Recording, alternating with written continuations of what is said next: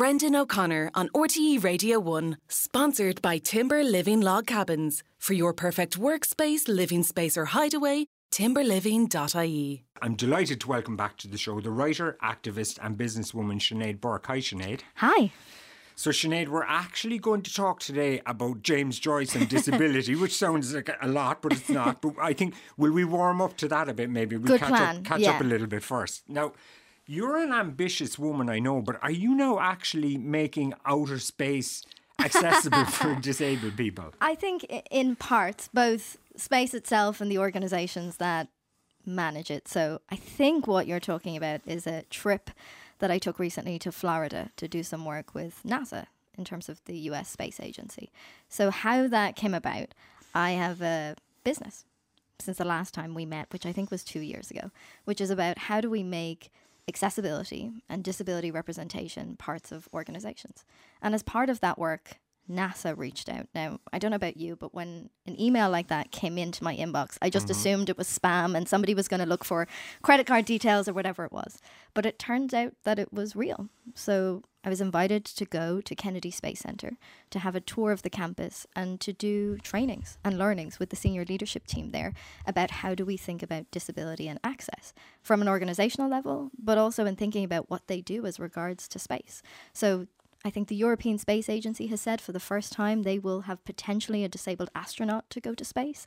NASA haven't made that commitment just yet. But whilst it's interesting to think about in a place without gravity, what does that look like for accessibility? But also, how do we think about disability and access day to day in the work that they do? Yeah. Okay. So look, I- I mean, NASA is a kind of a headline one, there, but, but but tilting the lens Yeah. um, is is a very practical, real business. I suppose revolving around that simple fact that you talk about a lot that the world is not designed for a lot of people. Yeah, I think the business started in the pandemic, and I am not a business person by trade. And the rationale behind starting the business, I think, was a lot of personal reflection that the pandemic brought about. Okay. If we look to our closest neighbours, the UK, for example, six out of 10 people who died of COVID 19 in the UK in the first part of that pandemic were disabled. We look at the impact of it on our vulnerable communities in nursing homes and in other places. And for me, that was a real prompt to think about change. While simultaneously, with us all working from home and work for me looking very different, it made me ask questions of myself.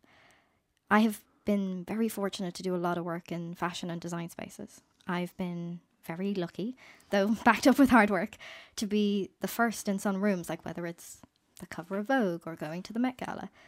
But the pandemic made me question whether or not that change is lasting or systemic. And what I mean by that is it's lovely to be the first. But how do you not be the exception rather than creating a rule? Okay. and being mindful of all that was going on in the world, I think out of just being at home and having a place and a point of focus, set up this business with the three principles of education, advocacy, and design. So I'm a teacher by trade. Yeah. And I think education is really important, whether or not you go to school or go to university, but the idea of being curious about the world and that notion of we don't know what we don't know. And how do we, through education, raise people's awareness and then move that from awareness to action? And to your point, then around design and advocacy, how do we get everybody not necessarily to care about this work, but to realize its importance and its value? And then how do we look to this as design? Whether it's the design of a, a radio studio, whether it's space, whether it's a product to put lipstick on independently. And I'm really genuinely ambitious to see what change can look like in the future when we think of not just one type of person, but as many people as possible. Before we go on with that, you said six out of 10 people who died in the UK of COVID mm-hmm. had a disability. Mm-hmm. I don't think this is something we've discussed. Did COVID represent a, a kind of a, an annihilation of, of people with disabilities, and way more so than in the able community? I think what we know globally around our language of COVID 19 and the pandemic, even of itself, there was a comfort from society generally, where- wherever you were in the world, around this notion of vulnerable and underlying conditions. You know, it became this script that we each said when the number of people who died or were sick of COVID 19 And the immediate question somebody would ask is, yeah, but were they vulnerable? As if not necessarily that that was allowed, but it provided a rationale as to the deaths and maybe gave us just different emotions around it. And I think that personal investigation that we all need to do post pandemic has to be informed in how we go back to what the world looks like now. So, some people, particularly those with chronic illnesses, for example, are still sheltering in place, are still not mm. safe to come into these environments. And I think instead of looking to that as a moment and a chapter that's closed and we are now post pandemic, that's not the reality for everybody. That's really interesting. That is re- really uh, would make you think.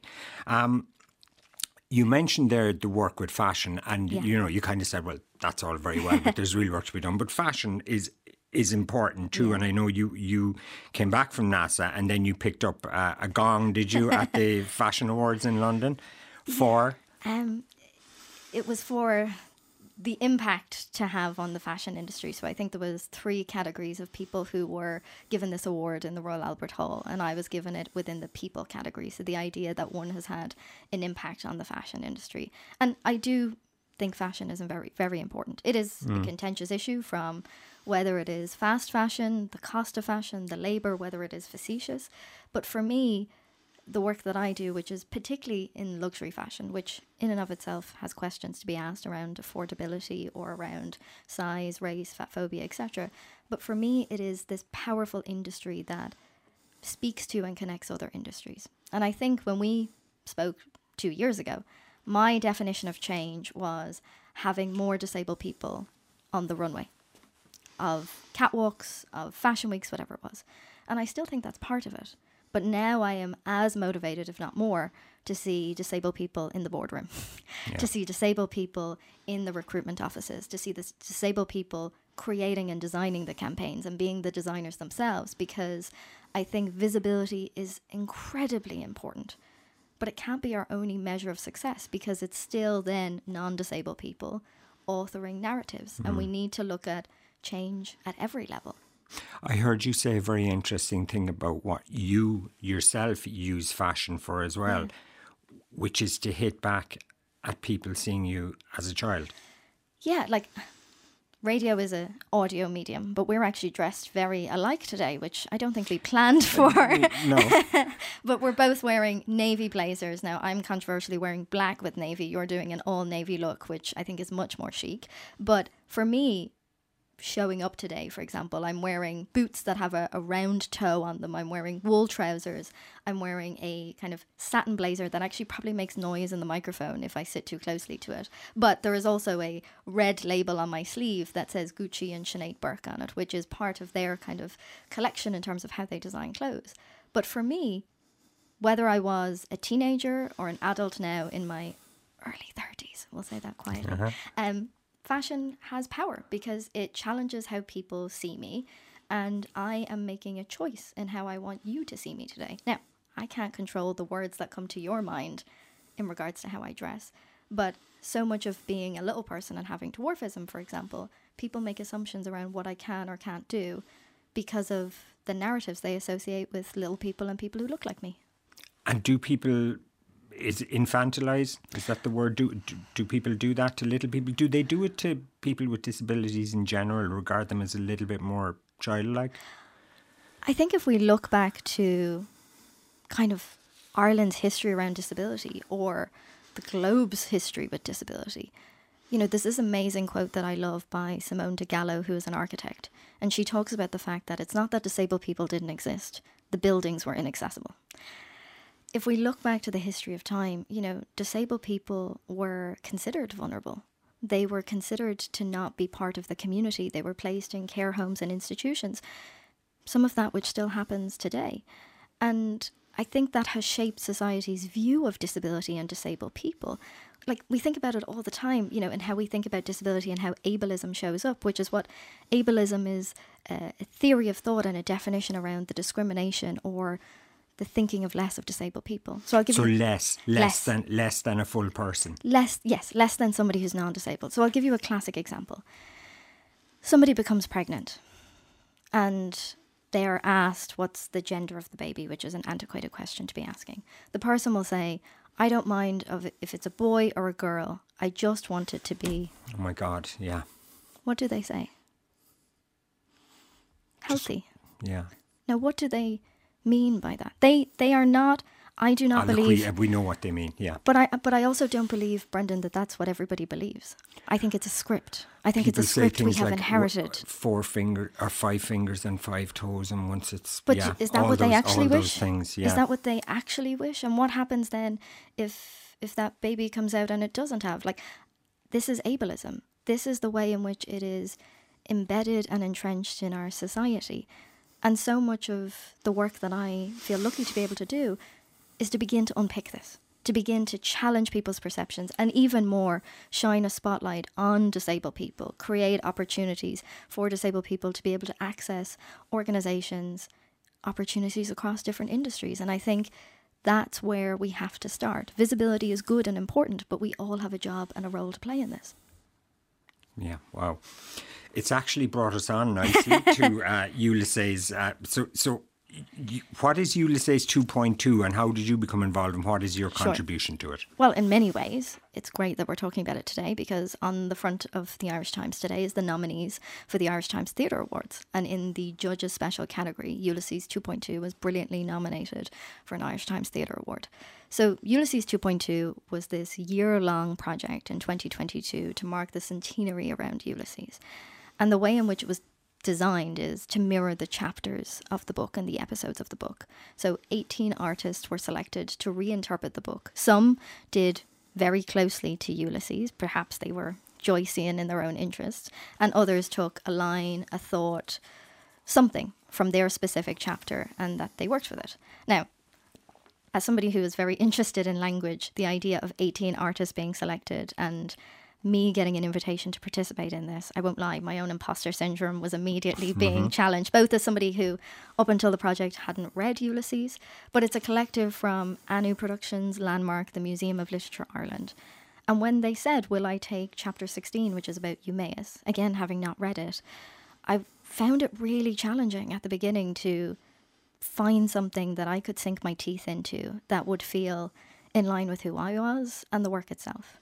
So, chapter 16, Eumaeus, kind of takes place between three main characters and is basically this chapter of confusion and gossip, which I'm not against all of the time, Brendan.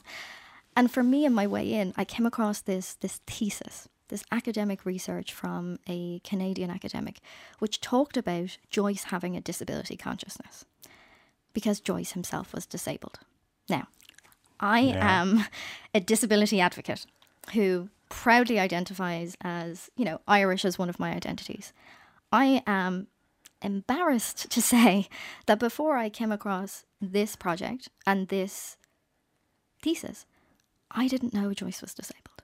Now, again, this comes back to how do you define disability, which is another question Yeah. because for me, and this academic text talks about disability being porous. You know, while other identities might be much more rigid, you are or you are not. You can be disabled momentarily, you can be disabled for a period, you can be disabled for your whole life. I'm disabled my whole life. And Joyce had sight issues. Yeah. That is, in modern times, a disability.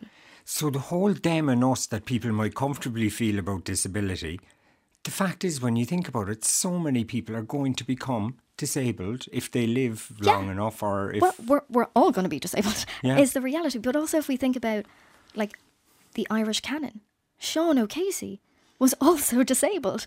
You know, and when we think about how our definitions of disability have broadened, I think it's so interesting to then reflect back on what we thought was the normative or the standard. And for me, that's where this project came to life because it provided an opportunity to then not just reflect on disability within Ulysses because it shows up in several characters, but disability within Joyce himself. And so much around Ulysses, the disabled characters are used to challenge the notion of the text. So the whole point of Ulysses is, you know, Bloom is spending one day being very mobile, meeting people. And the disabled characters are used to kind of challenge that notion of mobility. But simultaneously, they're also used as metaphors to talk about the, paralysis, the paralysis of government, to talk about the immobility of people, which in and of itself is ableist. So for me as a disabled woman, this was an amazing opportunity. Yeah, there are layers and layers to it. But I, I think I so I got to see one of the conversations you Yes. had, and so what I got from it was that what, what you've taken from Eumaeus is that it, it's about people being defined by how other people see you, Yes. which I presume is is a huge issue for you. Yeah. So, how I then tried to interpret this project was by creating a podcast because I think audio is such a powerful medium because largely people can't see you. Now, we have to make sure that those transcripts are available for people who are deaf and hard of hearing. So, created this three episode podcast, and the first one was recorded in December in line with the UN Convention on the Day of Persons with Disabilities and with Dr. Rosaleen McDonagh. So, I'm not sure if you're familiar with Rosaleen's work, but she identifies as a proud disabled traveller woman and is an amazing playwright and author. And live in the Museum of Literature in Ireland, we recorded this great conversation about exactly to your point. You know, she holds many identities, and how does the world see her because of it? And part of the conversation, she talked about both the the joy of being a wheelchair user and the independence it gives her, and what you were talking about earlier, how it also then shines a spotlight on her for other people to then interact with her, whether it is infantilization, whether it is kind of challenging their perceptions of disability. And the idea of the podcast across three episodes is to ask everybody the same questions. How does the world see you? Okay. How do you see yourself? What are you ambitious to achieve? And how do those perceptions challenge those ambitions? And how would you design a more accessible world? Rosaleen McDonagh was it was qu- quite challenging in a way for me. Um, things like like she talked about you you mentioned the word independence there. And you know, I just assumed that independence was the goal, right? and this is like when we're when we're raising kids with disabilities, it's all about how independent they Yeah. can be. And she was basically saying like this metric is kind of another stick to beat Yeah. disabled people with in the terms Yeah. of like judging them on, on how independent are you. Come on. Well, let's take this example, right? You're not doing this show on your own. there is a team outside who are providing that support. We don't quantify non disabled people's success about their independence. Independence is a myth. We are all interdependent. We may have a way in which of doing things like i don't know you can probably open the bottle of water that's sitting in front of us independently. I need help. But there are other things that you can't do that i can't do. But to your point we set up this race for disabled people from childhood whether they are accessing mainstream education or special education and their our goal is to make them independent whether that is financially independent whether that is independent of their parents who are aging and may not always be there independent of services and supports, but we all need the doctor. Yeah. we all need the physiotherapist. We all need to swim. And I think we need a reframing around how we think about the notion of independence. And for me, the joy of these conversations, and for anybody who now really wants to listen to Rosaleen's conversation around this, you know, that episode is going to go live on, on February 10th on Spotify or Apple, wherever you get your podcasts. And we've called the series Cripping Ulysses, exactly to cripping Ulysses. Okay. So cripping, and I would be so open to a conversation around this. So cripping is language that has been reframed and re-owned in the US. Okay. There is questions about whether or not it should be re-owned and it should just exist as something and language that we no longer use. So it comes from the notion of, of crip or cripple, which for those who may or may not know, is negative language to describe somebody as a, as a cripple. It is not seen as good. But America has tried to reclaim this, and disability advocates doing it. So there's an amazing woman called Alice Wong who has really tried to mobilize disabled people as voters, and also for politicians to understand the importance of disabled people as voters and that they are a real strong demographic for change. And the campaign that she created was called Crip the Vote. So the idea of like getting disabled people out voting and making voting Okay. accessible. Can I say crip? Um, so it would be recommended that disabled people have ownership over that language. And I think the good thing to always know, and especially around language, is disabled people identify themselves differently. And we can't police or challenge disabled people's language themselves. Because, for example, I would not use the language of special needs. Okay. My needs are not special Yeah. my needs are ordinary, like way that everybody else's is. But for example, somebody else may feel much more comfortable describing their language, particularly a disabled person with special needs, and we have to get comfortable with that. Okay, But as so what your preferred language around that? So I describe myself as disabled. So I would say that I, I use identity first language, meaning that I am a disabled woman because why I Not a woman with a disability. and the reason why I would not say I'm a woman with a disability is because part of me feels like I am saying my my womanhood is more important.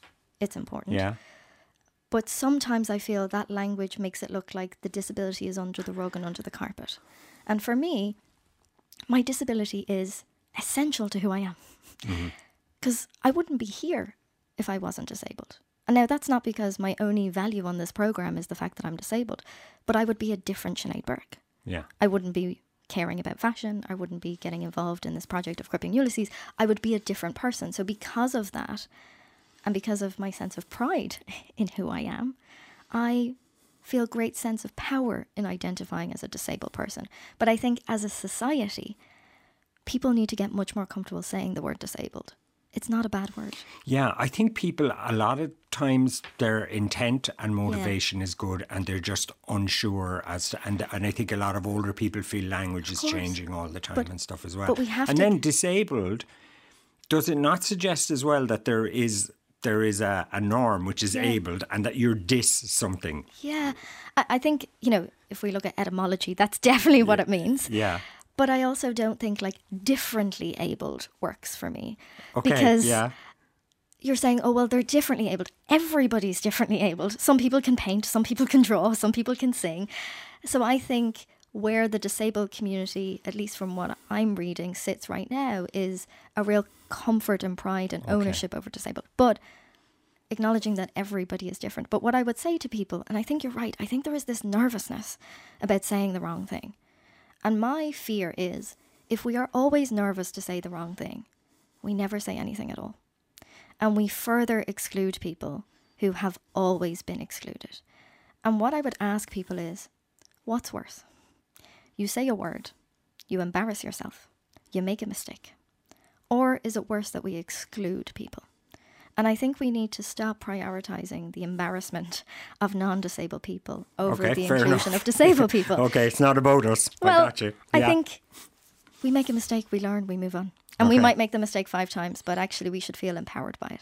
Listen, speaking of making mistakes, that was another interesting interaction you had with, with Rosaleen McDonagh. So I think she called it not being allowed to make mistakes.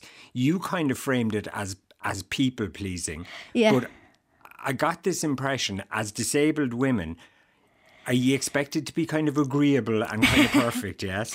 I think the idea is that there's this notion of like the good disabled person Yeah. or the inspiring disabled person. Yes. And I think if you talked to my family, they would absolutely disagree with the notion that I was the good disabled person.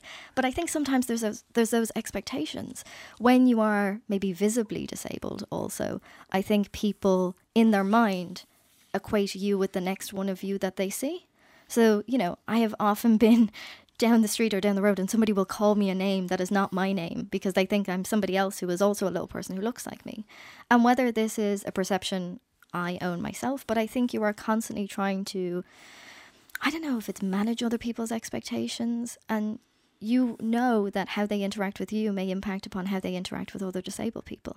But I think we as a society have to get comfortable with the fact that disability exists across a spectrum, as mm-hmm. do disabled people. And some people will be amazing at their job, some people may not be. Some people may love to be up at 6 a.m., some people may be night owls. And I think, again, we have this one dimensional view of what a disabled person is. And maybe that's from culture and film and television.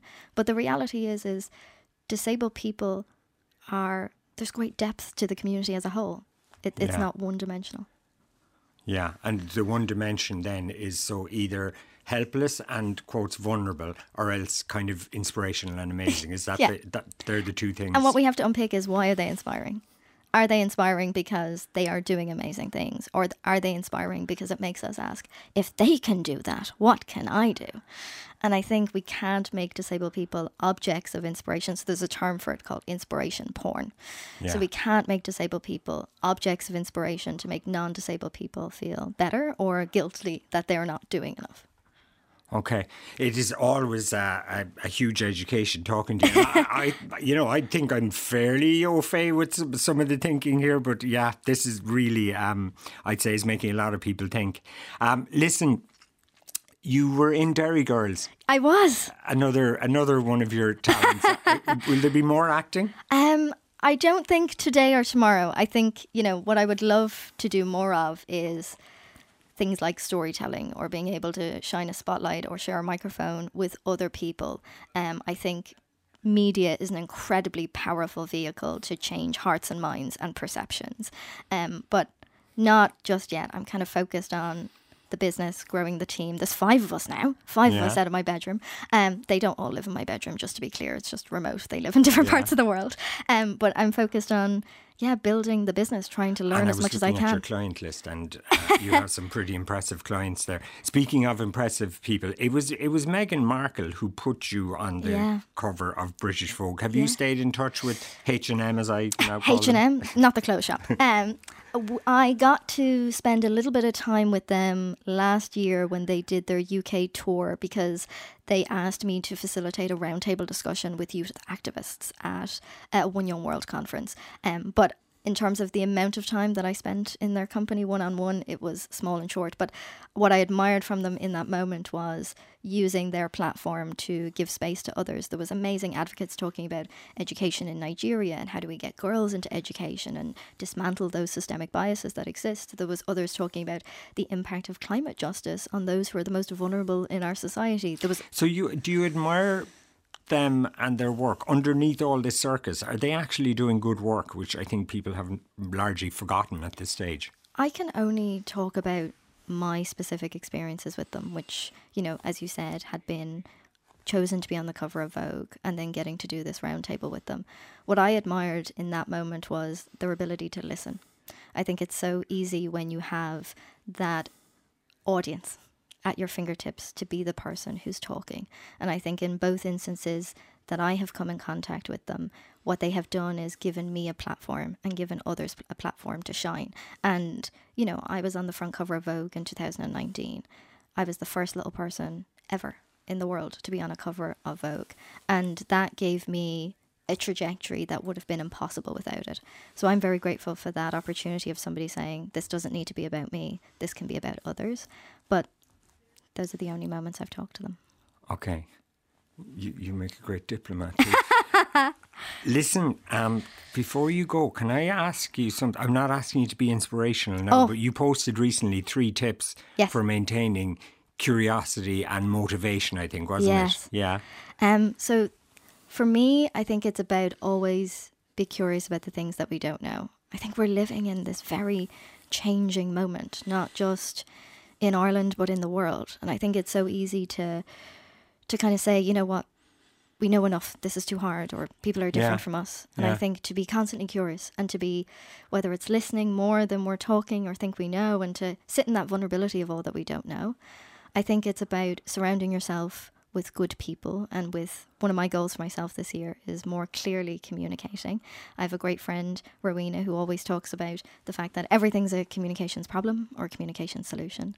And then the last thing that I'm trying to do for myself this year is more behavioral stretches. So when I was in Florida, I went to Disneyland. Now I'm not really a thrill seeker, Brendan, and okay. you know it's great because I'm three foot five and don't make the height requirement for most rides. Okay, but I did one that I was legally able to do.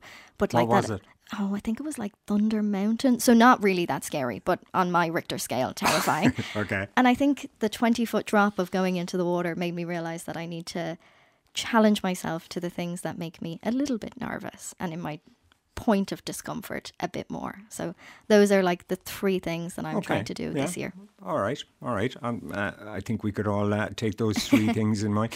Uh, uh, Paula says, This is the most mind expanding interview I've heard in years. I can't leave the room. It's completely smashing my notions of disability, which I previously thought were uh, enlightened. And uh, lots of lots of very warm and mind blowing text, Sinead. Every time I hear Sinead interview, it provokes a lot of deep thinking and reconsideration of how we look at and treat disabled people. It's absolutely uh, amazing. Um, someone, Liam points out, your guest this morning has a beautiful, educated voice and a great voice for radio. Surely some radio station would employ her. If uh, only we knew one. as a radio presenter. If only we knew one. There's enough radio presenters. Uh, Sinead, it, it, it is absolutely the, uh, an ongoing uh, education. So, just do you want to mention again that Yes. the first episode of So the first episode of Cripping Ulysses with Dr. Rosaleen McDonagh is going live on Spotify, Apple, or wherever you get your podcast on February 10th. The second episode with Kimberly Drew will be on February 17th. And the third episode with Alok V. Menon is going to be February 24th. But if I could do two things before I go, I have uh, an all disabled team who have been working on this project, Anya and Emma. If I could thank them for their collective work. And today is my dad's birthday. So I'm rushing home to spend the day with him. So if I could wish him a happy birthday. Okay, what's his name? Chris. Chris. Happy birthday, Chris. you should be very proud of your daughter. okay, we'll take a break. Brendan O'Connor on RTE Radio 1.